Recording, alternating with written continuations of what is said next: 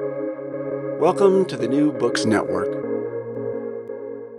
Hello, everybody, and welcome back to New Books in Japanese Studies, a podcast channel on the New Books Network. I'm Amanda Kennel, one of the hosts of the channel. Today, we'll be talking to Alexa Alice Joubin, author of Shakespeare and East Asia.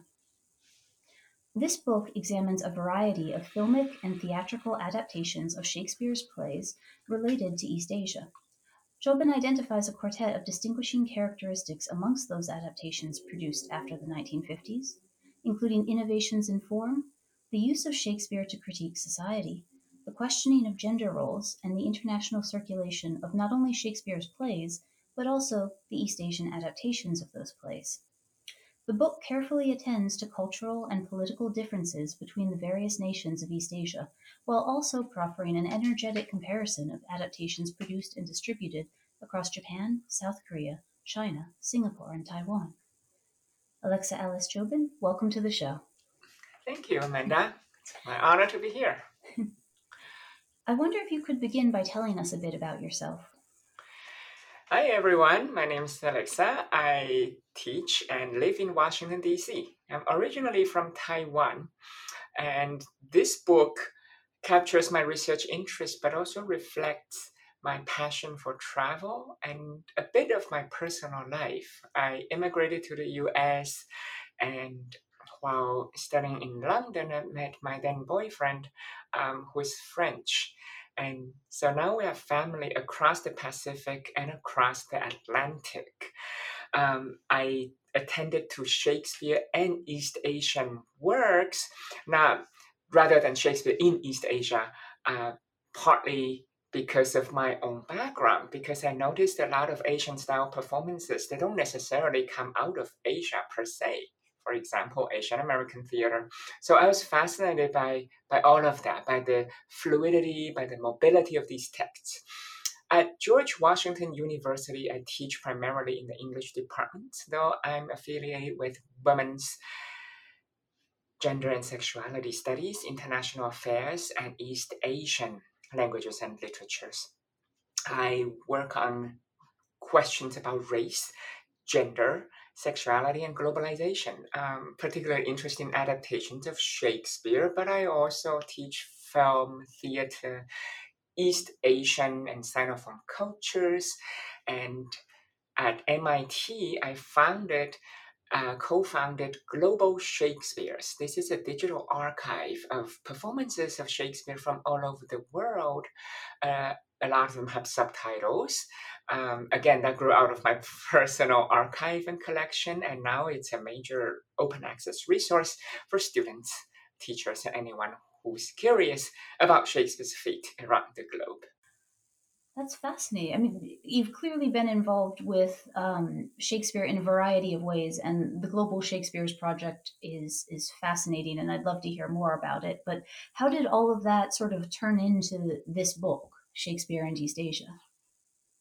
So there are a large number of adaptations and performances that a lot of people do not know about.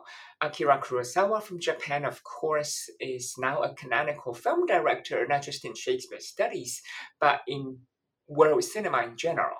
But that's just tip of the iceberg. Since the 19th century, stage and film directors have mounted hundreds and hundreds of adaptations drawn on East Asian motifs.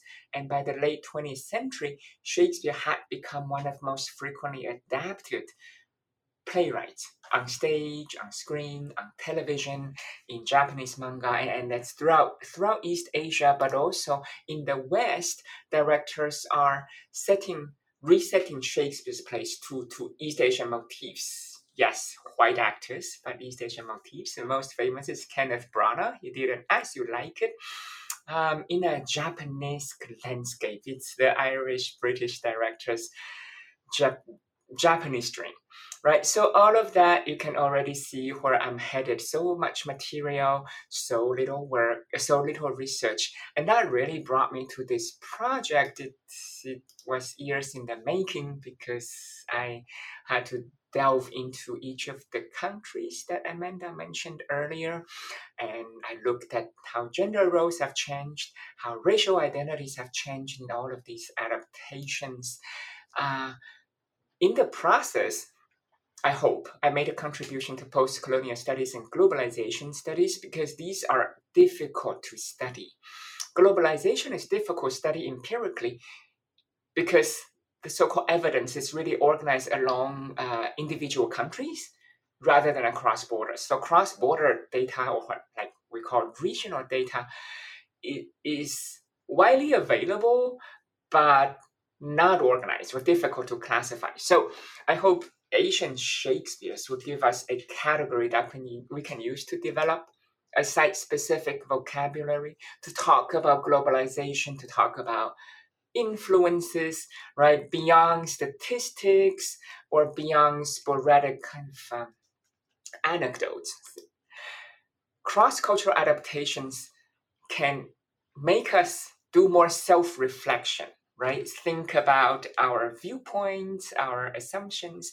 So this self-reflexivity promotes an awareness of, of, of how we talk about difference. And, and that's my discovery in the book, or what I call theatricalization of difference. Uh, when you perform difference, you're actually theatricalizing, kind of dramatizing specific points of differences. And and and so adaptations I discovered are productive in the sense that they they generate these new views, they generate self-reflexivity. Um, they also make us ask new questions about new Western canon and the Western and, and the Asian canon and how they interact. It's really fascinating to think about that. I remember when I first heard the title of your book, Shakespeare and East Asia, it immediately made me think about the just switching that one word, the difference between Shakespeare and East Asia and Shakespeare in East Asia. And I think you really just pointed to it because you're talking about works that totally circulate outside of Asia. You're talking about works that are produced outside of Asia, but uh, involve people from Asia or intentionally draw on Asian cultures. Um, but in particular, in that that first category, uh, Asian adaptations that circulate outside of Asia, um, there have there have been tons of uh, Asian adaptations of Shakespeare and uh, Shakespeare's plays, but two Japanese adapters in particular, Ninagawa Yukio and Kurosawa Akira, um, stand out for their influence on both Shakespearean studies and the larger media in which they work. Um, with Ninagawa being, of course, uh, working in the theater, and uh, Kurosawa being a filmmaker. Um, so, how do their Shakespearean adaptations compare exactly? That's an excellent question, and I, will, I shall return to the question of the book title as well. In fact, Ninagawa and Kurosawa very much capture uh, uh, my curiosity and what you're curious about. But why Shakespeare and East Asia? Yes, those two, um, they they are based in Japan. They are ethnically Japanese, but it would be a stretch to say that their works are representatively Japanese. In fact, both will take offense if we say that. They are like, but no, I'm Ninagawa. This is my signature. Maybe you might see some of it as Japanese, but that's my personal artistic achievement. So that's kind of the what I see as a typical struggle of Asian artists in the West. I like to kind of box them in and say, here's a typical example of Japanese theater that may be partially true, but I think no artists like to be profiled as such. They rather that we appreciate them as a master of their particular art form, their signature shots, you know, their moves and all of that. So uh, Kurosawa, as many people know, uh, has been regarded as somewhat foreign within Japan. Uh, his name is famously rendered in uh, katakana is a, is a form of transliteration for foreign names, even though, of course, his name uh, is also in Japanese Japanese kanji. That just says something about his aesthetics, his engagement, even when he shoots a samurai films, that seem to be between cultures. I find that beautiful, but some people may be troubled and think that's falls through falling through the cracks. Um, in rendering Shakespeare's Macbeth into a samurai world, his uh, Throne of Blood is both Japanese and Kurosawan, and it's also uh, a hybrid form of cultural expression as he borrows freely from modern atonal music as well as uh, as well as Japanese Noh drama. So Ninagawa and Kurosawa, they actually there, there are resonances between their approaches. Ninagawa occasionally, as I write about in chapter one, takes a somewhat cinematic approach to his epic staging. Would use um, semi-translucent screen, for example, have characters dance behind it. Um, his Macbeth with cherry blossom is has mesmerized the West since 1985.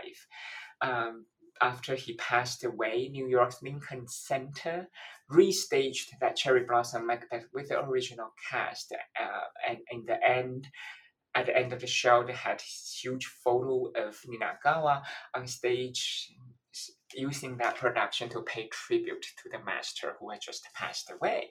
That was a few years ago. Um, and, and so that's an that's a wonderful example of cinematic, meta cinematic theater. And Kurosawa as well has theatrical elements, like in his Throne of Blood, where where Lady Macbeth and Macbeth um, discuss their plan to kill the murder the king, to usurp. Uh, uh, Lady Asaji moves as if she's a Noh character on stage, but that's inside the cinema. So I find the the resonances between Ninagawa and Kurosawa uh, could be described as meta cinematic stage versus meta theatrical cinema. And it's fascinating. Ninagawa actually is influenced by some of Kurosawa's works. And so if you set them side by side, as I do in chapter one, looking at their Macbeth, you can begin to see the influences. I'm not saying that they are alike, but if you look closely, you can see um, how there's intra-regional influences. Their language, they don't always reroute through Shakespeare the master, but rather um, from other Asian sources, from each other, and I find that beautiful. So it's not a one-way street, but more like a spider web with many directions. It's a fascinating way of uh, using Throne of Blood, um, you know, because it, it's uh, Japanese title literally translates to spider thread castle or spider web castle. Exactly. Yes. It, works so perfectly for how he, as a metaphor for that is, for how he pulls together these different influences in a way that makes us uh, think about the mediate, the medium in which he is working. Which I have to say, I've seen that film, of course, many times. Um, but some of the things that you point to, like the um, the uh, music and uh, the I believe it was the flutes for or where, where the oh yes the f- the flute yes very high pitched. Mm-hmm. Mm-hmm. I had never realized that until I, I was reading your book and I, I thought, oh, wait a minute. I can almost hear it now. Like the way that it comes to mind as soon as you point it out um, is absolutely brilliant. Speaking of webs, right? Mm-hmm. Um, Throne of Blood, for anyone who's seen it, um, I think one of the scenes that leaves a deep impression is the beginning, the mountain spirit. So Macbeth and Banquo, they they gallop through thick, dense woods that look like like spiders' webs, and then they come across this creature in the forest who seems to be spinning. Uh, uh, doing doing it, it's a form of domestic labor, except the mountain spirit doesn't really spin. Um, it doesn't move the thread from one wheel to the other. It simply does the futile motion as gives this chant about futility of human endeavors, right? And so the spirit doesn't twist together thread of fiber and and the otherwise productive domestic labor is emptied out. It doesn't have any meaning. So it's a ritual. Uh, maybe that's to say Macbeth pursuits are insubstantial. But interestingly, in the Japanese context, for listeners who are proficient, um, the the uh, the idea of spiders' webs, right, in, in the film's title and the web and the spinning, the, the, the, the wheel of fortune, perhaps they really come together here because the visual uh, device, framing device for entrapment, uh, refers to refers to ito, uh, which means thread. You see the spirit doing the ito, the thread, um, but thread is homophonous with the word for intention, right? Also ito or design or a scheme. Um, even treasonous, uh, treasonous intent, right? Someone who's prepared to betray his nation, and all of that is actually all of these um, are homo- homophonous, all of them ito. So from the simple ito thread, you, you can see all this developing. Um, of course, when I first watched the film, it didn't occur to me. But once I thought of the thread as ito, I realized, oh wow, that's that's quite ingenious. It's just a, a simple stroke. Kurosawa gave us all of these layers it rather parallels the idea of um, good intentions paving the the road to hell, right? Right, right. All and, these different intentions mm-hmm. weave together to create, well, something rather tragic in Macbeth, unfortunately. Um, but of course, Shakespearean adaptations. Uh, they aren't just about either Shakespeare or the medium and uh, sort of artists' critique or uh, highlighting of the medium in which they appear. Um, how have artists used uh, Shakespearean adaptations to critique their societies? Yeah, thank you for, for this question. Shakespeare, like other canonical works, they have historically been given uh, been given a moral burden in that they seem more morally superior or it's some kind of lighthouse right? It comes down to the idea of reading literature especially canonical works will make you a better person. So the, the idea has a long history. It's not new and shakespeare is not unique.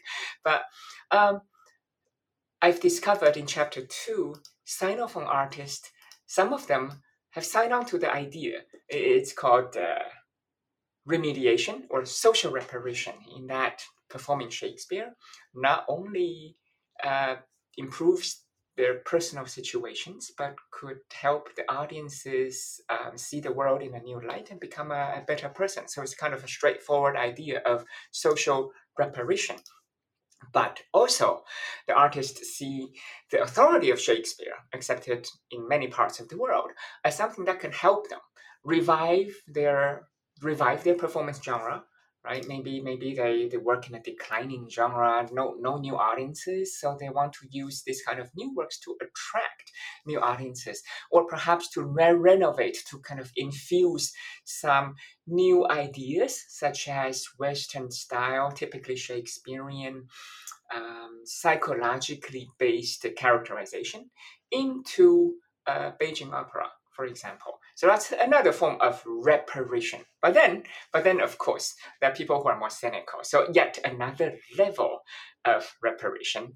They are making fun of the investment in social reparation. They're saying there's no such thing, even if it's Shakespeare. So Shakespeare doesn't always come to rescue. So they stage parodies, they stage comedies about this theme um, typically they will show a struggling. So these are meta meta plays again, like I said before. It's, it could be a film, it could be a stage work, um, and in these stories there would be a struggling theater company or some actors. They try to put out Shakespeare to the best of their effort, but it invariably fails. Um, or perhaps there's high expectation Shakespeare will come to rescue, and yet he doesn't. Uh, in chapter four, when I deal with Singapore film, I return to the idea as well. It's a brilliant comedy I highly recommend. So, what are some of these examples? Um, so, let me start with the more straightforward remediation. That is Feng Xiaogang's um, martial arts film, The Banquet. It's a brilliant adaptation of Hamlet. It came out in 2006. There's also a Tibetan film. It's quite a gem. It's film shot in Tibet with a Tibetan cast, entirely in the Tibetan language, and it's called The Prince of the Himalayas. So these are examples of the, the more straightforward reparation kind of social reparation with a, with a straight face. They offer a corrective to Shakespeare. For example, Ophelia, Hamlet's beloved, is a very much a silenced character in, in, in Shakespeare. And in most Western performances, she doesn't get to talk, dies mysteriously, just miserable. Here, in, in, in in Feng's The Banquet, Ophelia has more of a voice. She doesn't have to go mad to speak her mind. In fact, she doesn't go mad. Um, she doesn't hand out flowers. Um, significantly, in a world where every character is versed in swordsmanship, they all fly through the air. Ophelia, or Qingnü, the um, which means uh, snowy girl, um, signifying purity. So it's an interesting name to give her. Ophelia in the banquet is the only one not versed in swordsmanship, as if her insistence um, on moral purity inhibits her from taking up the craft. Um, she does sing, she does sing, but I love her her agency, the, the, the moral agency given to this character. So that's a kind of reparation, right? To to offer a modern feminist reading of a silent Shakespearean female character. Prince of the Himalayas does something quite similar as well, um, that Ophelia even gives birth to, to, to a baby of hers and Hamlet. The baby floats away to a new life, um, perhaps breaking the cycle of revenge, it's brilliant. Now, I did promise you some uh, reparation with a wink, and and uh, there's this stage play from Taiwan that's probably the most famous play in the Sinophone world. It's called Shamulator, which is uh, which means shamlet. It's a sham, and it's a wordplay on shash, Shakespeare* uh, for Shakespeare, the Shah, and Hamulator, Hamlet. So Shamulator, Shamlet, and you probably know where this is headed. It's a comedy. It's a troupe really struggling. Um, they couldn't even get the play, the title of the play they're staging right. It's supposed to be Hamlet, but it's Shamlet. Only halfway through did they say, "Hey, I think it's not Shamlet. It should have been Hamlet." I heard, and so on. Uh, they keep failing. There are a lot of scripted mishaps. The ghost doesn't ascend on the wire to go up. You know, ghost is stranded on the stage, so interrupting in this all the subsequent scenes and it's just quite brilliant, right? Because the troupe invests so much in if we do Shamlet, oh sorry, well, Shamlet or Hamlet, um, we can revive our troupe because they're doing bad financially and so on. Um, I find it quite witty, right? A culture has to come to a certain level of appreciation of its own stagecraft, of Shakespeare, whether that familiarity with Shakespeare is manufactured or not, right? Um, I think parody is such a great way to go, especially in presenting tragedy. And then, and then on screen, there's the brilliant uh, uh, uh, film from Hong Kong. This is 1980s, and it's called One Husband Too Many. Highly recommended. Anthony Chan. It's a it's a must. So what do they do? In there again, a struggling troupe. They try to stage Romeo and Juliet.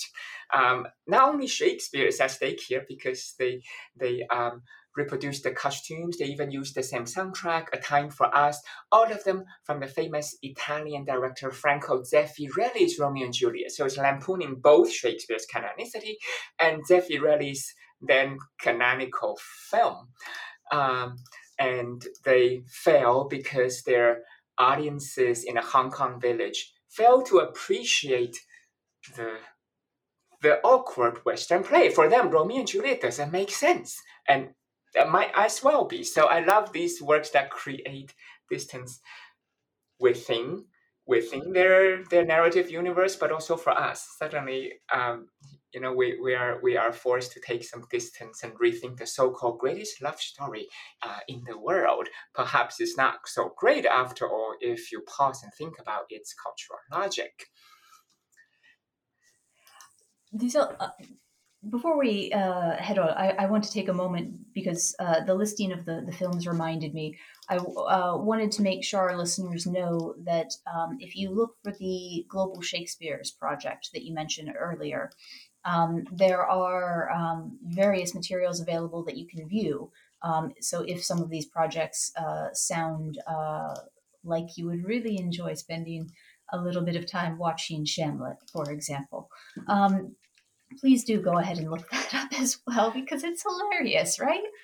Thank um, you. Yes, I'll send the link for everyone. It's um, globalshakespeares.org. That's plural, just no space in globalshakespeares.org.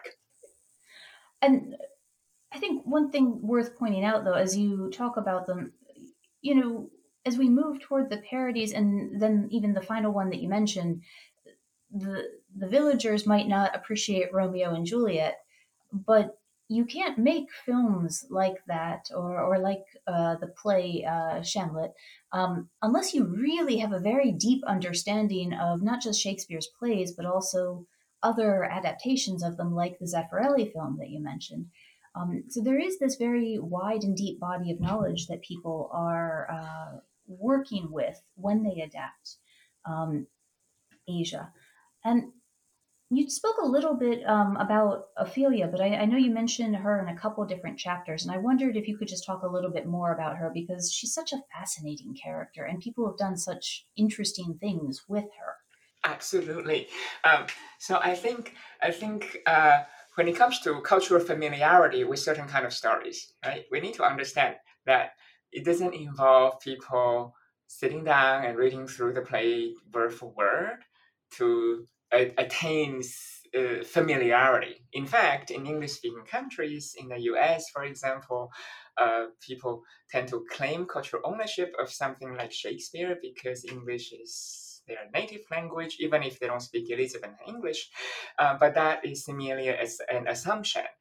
The, the canon, Shakespeare or otherwise, they tend to circulate in culture, in global cultures, in fragmented forms. People see the iconic image of a man holding a skull. That's Hamlet, you know, that kind of thing. But how many people actually read Hamlet uh, uh, cover to cover?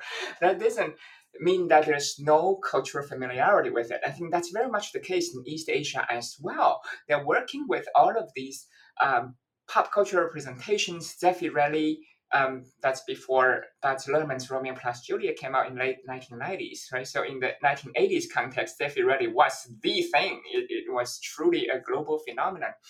And, and so it's no surprise that they would use that as a, a point of reference in terms of in terms of Western conception of love at first sight, um, impulse, uh, perhaps the penalty for youthful exuberance and contrast that with local East Asian understanding of similar types of narratives. Um, yes, can you remind me um, the end of your question? you can cut this part. I was just thinking yeah. about Ophelia, um, where oh, you, yes, you yes. spoke about her in, in yes. one context, but there are quite a few fascinating adaptations that involve her. Oh, very much. Ophelia is quite a symbol as I discover, as much in East Asia as she is in Western cultures.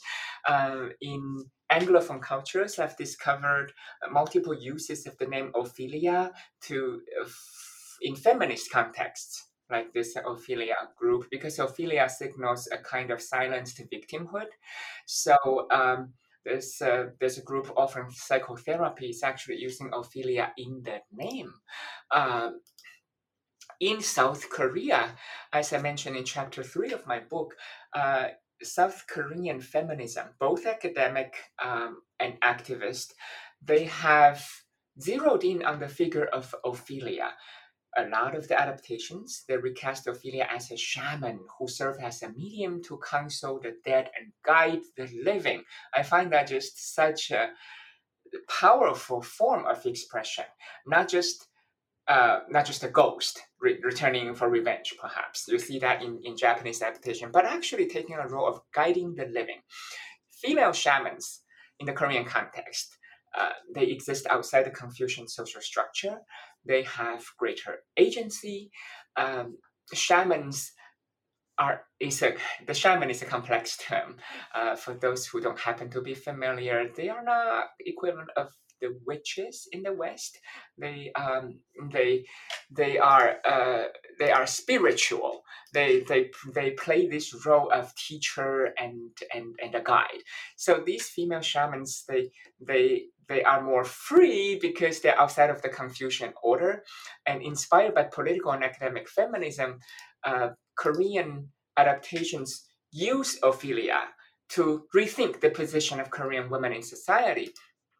Now, even though Ophelia is often presented as a feminist symbol, uh, Ophelia, the figure, has also been site of gender struggle. I discovered a Korean transgender film called The King and the Clown. It's actually quite a big deal, 2005. Um, and uh, it grossed far more than the Titanic in South Korea, so it's quite phenomenal. This film depicts uh, the erotic entanglement among a king and two acrobatic street performers. There's the macho Jang-saeng who plays male roles, and there's actually a trans woman named Gong-gil. Gong-gil is the Ophelia in the film, so this transgender Ophelia shares personality personality traits with Hamlet's love interest Ophelia in Shakespeare. Both of them cannot quite express themselves, and their life is determined by men around them. So this is a Korean period drama. The transgender Ophelia here actually draws on the local culture of flower boys. This is prevalent in Japan and Korea. The term refers to male identifying singer or actor known for their use of makeup and mannerisms that are considered socially to be feminine. And they have a lot of female fans. Uh, anthropologists have studied the fan culture here and uh, come to the conclusion that the female fans live vicariously through androgynous characters like the flower boys without fear of being stigmatized as being promiscuous. So the fans' desire are rather complex. The fans may have lesbian tendencies, or maybe they are simply desiring ideal heterosexual men who rarely exist in reality, and therefore the flower boys kind of fill in a gap.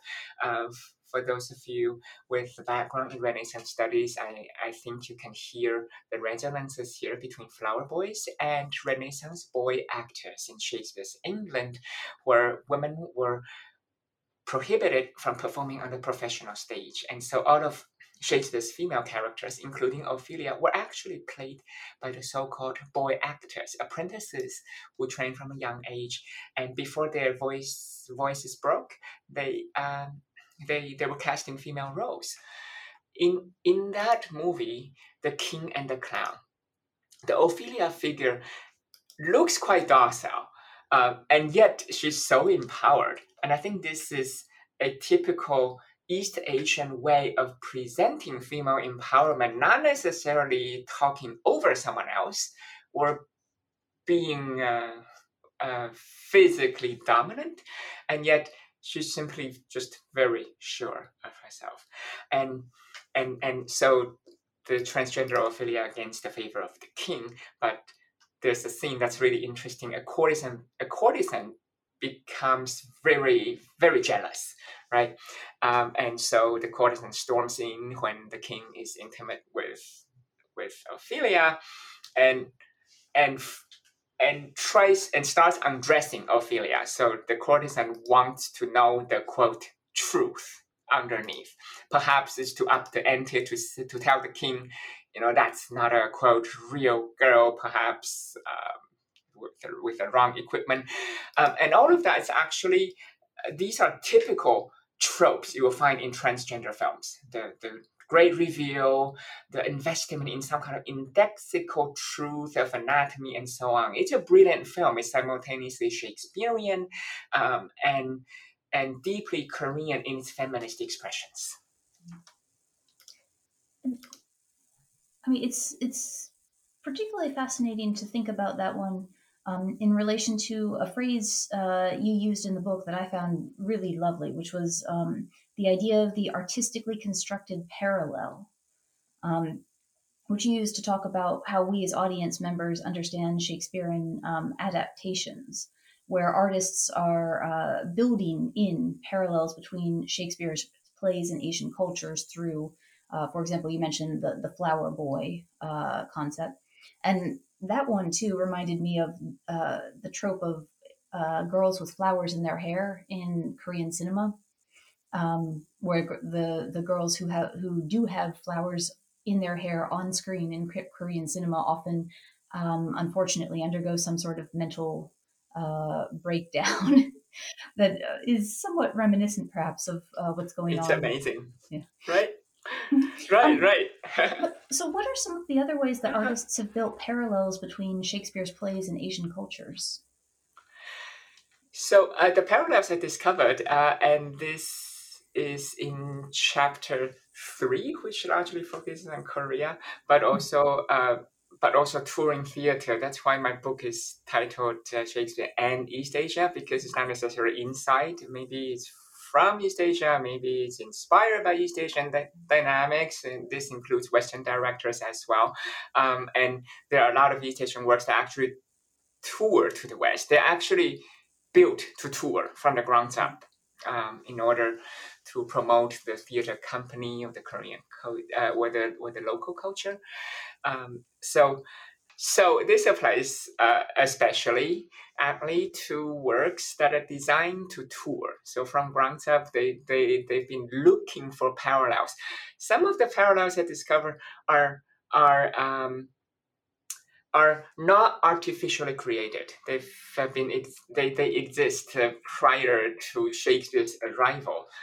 Let me tell you a story. So obviously, Shakespeare's King Lear, a story about a, a father who makes bad decisions and his tense relationships with his three daughters.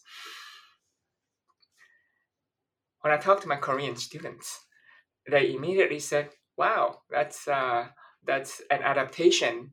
King Lear is an adaptation of traditional Korean narrative. One of the example is Samgong Bonpuri, uh, it's a it's a shamanistic uh, ritual cycle, and the story is from Jeju Island. That's amazing. Except the parallels they predate Shakespeare. It, it's it's just there. Um, one day, uh, an Asian couple calls in their three daughters, one by one, to ask them to whom they owe their good fortune of their happy lives. The first and second daughters answer that they owe their happiness to their parents. Uh, the answer pleases their parents. The third daughter is more honest and says that they owe their good fortune to heaven. Um, and she gets thrown out by her parents. One day, so so she gets dispossessed. One day, the parents trip on the door sill and lose their eyesight. In, in the fall, they become beggars and end up um, end up at the feet of the youngest daughter who who's been thrown out. The daughter forgives her parents and provides for them. She becomes um, a shaman, a god of this, a goddess of destiny. So it's a beautiful story of redemption. The daughter is always ready to forgive, um, and you can begin to hear the parallel here. The daughter, of course, is such a Cordelia figure from King Lear. So that may be accidental or, or kind of historically pre-existing, but when the National Theatre of Korea tried to stage an adaptation of King Lear. They got inspired by that shaman narrative and fuse and they fused the two stories together. So it's not a case of localizing Shakespeare's King Lear, giving King Lear um, and the three daughters some some Korean names, but rather on the surface. So it depends on your your playgoing habits, your cultural backgrounds. When you go to this play called King Uru, you may see resonances of Shakespeare King Lear, you may hear resonances of the Korean shaman legend, or maybe both. Um, and that's a beautiful thing because this is a hybrid product. It, um, whichever approach you take, there's no right or wrong answers. And it's a work with multiple layers and many different echoes. So that's just one way how artists identify parallels and then create some bridges. Hmm. And that kind of polyphony um, really comes in. Uh, we've mentioned a, a, few times that you aren't just talking about, uh, you know, a, a, film made in Asia for Asian audiences or a play made in Asia for Asian audiences. You're you are talking about how these works move through, in particular, uh, film and theater festivals, um, but around the world. And how do audiences um, understand the adaptations that you're you're talking about as they move through? Those different um, settings? Yes, I I think reception is always an issue, right? There, the, the, no, no one, no one has three hundred degree view. There's always there's always something that stands out for us. Then there will always be something we miss, especially in intercultural works and touring works. But that's also the beauty of what I call aberrant decoding. So the uh, we decode a work with a lot of gaps. We, we cannot have the full vision, but it's not a defect. It's simply um, it's simply an existing condition when it comes to cross cultural exchange. Uh, Ninagawa's Macbeth mixes kabuki style witches and a rather unkabuki like vocal work, especially the Lady Macbeth, and he has Christian um, and Buddhist symbols um, has Fauré's, uses Fauré's, uh, uh, uses uses Fauré's music and hybrid acting style. There's also cinematic blocking. So how do you understand a work like this? Um, a, a lot of Japanese and British audiences they gravitate toward the cherry blossoms. But even even the cherry blossoms mean different things to different people. For those who happen to be familiar with the Japanese tradition, that's actually a symbol of death. For Western critics, it's achingly beautiful. Um, the kind of minus the death concept, right? Dialogue with the death concept, and so in the in, in Tokyo, the production somehow, because of the cultural hybridity, is smacked of Occidentalism, But then Ninagawa was, was accused of Orientalism when on tour in Britain. That's just different viewpoints. The production has so many different meanings since its premiere in 1980 in Tokyo, um, and it has been nicknamed the Cherry Blossom Macbeth for for for decades. Um, so some people, even Japanese, some some Japanese directors are critical of Ninagawa, saying, "Oh, he has a tendency to pander to the penchant for exoticism," while um, some of his some of the elements, right, the combination of Christian and Buddhist symbols, that's actually exotic for exotic for local Japanese audiences as well, and that's by design because he wanted to create distance rather than just immersing people in what they take for granted. Um, that's, of course, very often missed uh, by critics of uh, cross cultural studies. They tend to uh, gravitate toward a more black and white picture. It's either Orientalism or Occidentalism. It's pandering, selling out like an ethnic night out. But I think the truth is somewhere more complex in a gray area in between. Ninagawa, of course, is an exceptional example because because um, he's probably half British because toward the later half of his career he tours to to London, to, to the UK every single year. There's a there's a there's a company in London specifically handling Ninagawa tours. It's just an amazing industry. So how do you characterize someone like this? Is he still Japanese or maybe he's making Japanese British art? Mm, there is a degree at which things start to get oversimplified, certainly. Um, but in, on the flip side, um, I think it's really sort of um, intriguing or, or maybe energetic. The way, if you think about it, when we watch these kinds of productions, we do have a percentage of the background knowledge uh, because these are very layered materials that you're working with.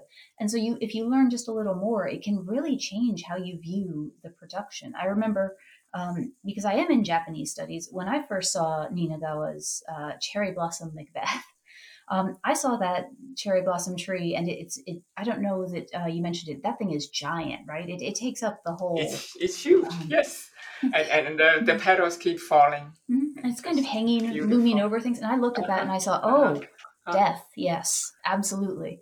Uh, but it was only when I, you know, heard other people in the audience because this was not in Japan, uh, and when they were talking about, it and they were, oh, it's so beautiful, and I was sitting there thinking, it's death this is definitely a sign of the death that is coming. Um, so there is quite a bit. Uh, there is quite a bit of uh, layering, and on to that end, um, you point out that Shakespeare more often arrived in East Asian nations through adaptations that were made in other East Asian nations. Um, And how does that sort of distinguish East Asia's reception of Shakespeare from um, other uh, regions? So um, I I cover this quite briefly in the book, but I think it's an important distinction. So different parts of East Asia, China, for example, um, of the er, um, early 20th century initially uh, acquired uh, a taste for Shakespeare through Japanese translations, thanks to um, Chinese intellectuals who studied in Japan, among them most famous, such as Lu Xun. And um, later on, under the communist rule in the mid 20th century, it's the Soviet influence. Um, that's also partly because of Soviet uh, Union's love of Shakespeare as an example of Marxist proletarian literature. I know some of this sound rather unintuitive, but that's how things are. And so there's a lot of Soviet influence in Chinese stagings of Shakespeare. So there's no Englishness in it. Japan as well and Korea, very indirect roots. Um, and that's where I think it's appropriate for us to go back to the spider web metaphor right? It's not a one-way street from England uh, beamed down to different parts of the world. And for the early audiences, well, even 20th century audiences, they don't necessarily associate Shakespeare with Britishness or the British Empire. Um, in Hong Kong, Shakespeare wasn't resisted as much as he was in colonial India for example. It's not quite a symbol of, of colonial imposition. Shakespeare is simply usefully foreign um, as, as, as, a, as a third party material for various local purposes. And um, um, let me, okay, you might have to cut a bit of this. For for Korea, for example, um, their the the artist relationship to Shakespeare again is not necessarily defined by colonialism. If the only colonialism we can speak of would be the Japanese imposition and occupation of Korea, and that's again where Shakespeare comes in as quote usefully foreign, because because Shakespeare is not Japanese so you can see how um, Hong Kong's fraught relationship, even between 1997 to Chinese authoritarian rule, would lead to the idea of kind of a, a of Shakespeare as a third party presence, even if Hong Kong was under British rule. The threat of perceived Sinicization, right, cultural affiliation with mainland China, seems far more worrisome. Japanization is a real threat to Koreans who lived through Japanese colonization, and so it's more urgent than whatever Britishness Shakespeare might represent. So the anxieties definitely have distinct local flavors. And globalization doesn't always mean something negative. Mm.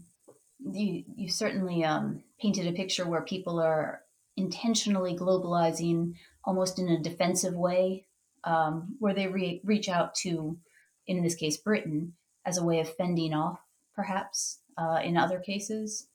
Because they're reacting, they're busy reacting to something else, right? And and so people tend to think of Anglicization or globalization as something negative, but not always. It depends on which location. Um, and Shakespeare doesn't always come in as something that's deeply associated with their empire. Um, but for today, thank you for uh, speaking with me, and I hope you have a lovely day.